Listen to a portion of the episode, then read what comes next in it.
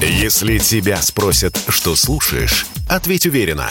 Радио «Комсомольская правда». Ведь Радио КП – это самые оперативные и проверенные новости. Россия и Беларусь. Время и лица. Здрасте, здесь Бунин.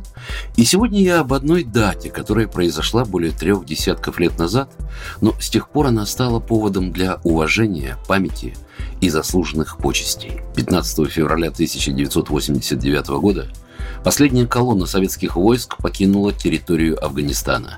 Война длилась 9 лет, 1 месяц и 18 дней. Ныне это день памяти воинов-интернационалистов. Тогда свыше 14 тысяч советских солдат погибли на чужой земле, еще 6 тысяч скончались впоследствии от ран и болезней, более 300 пропали без вести.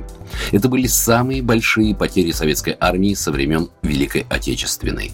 Именно поэтому, отдавая дань памяти тем, кто исполнял свой долг, и была установлена эта дата в России, Беларуси и на Украине. Около 30 тысяч белорусов прошли горнило той войны, которую иногда называют первой антитеррористической операцией. За 9 лет республика потеряла в Афганистане около 800 человек. Память невернувшихся с войны традиционно чтят минутой молчания.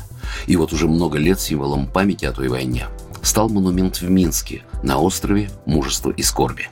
Часть набережной реки Свислыч от острова до гостиницы «Беларусь» называется набережной воинов-интернационалистов, а в храме памятники в честь всех святых заложена капсула с землей, привезенной из Афганистана. Ныне в одной только белорусской столице живут более 4 тысяч ветеранов войны в Афганистане, из них более 200 инвалидов, а около сотни семей – родители и вдовы погибших воинов-интернационалистов.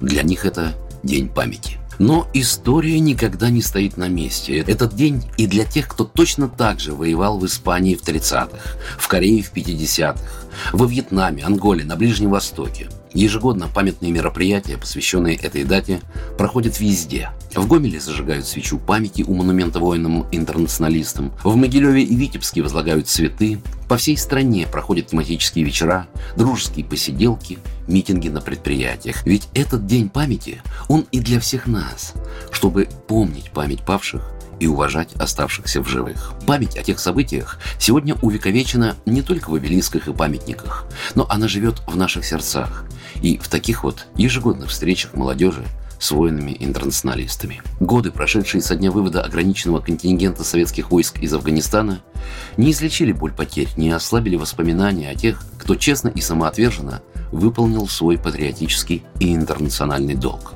Тех, кто и сегодня является наглядным примером гражданского подвига и служения своему Отечеству. Программа произведена по заказу телерадиовещательной организации Союзного государства.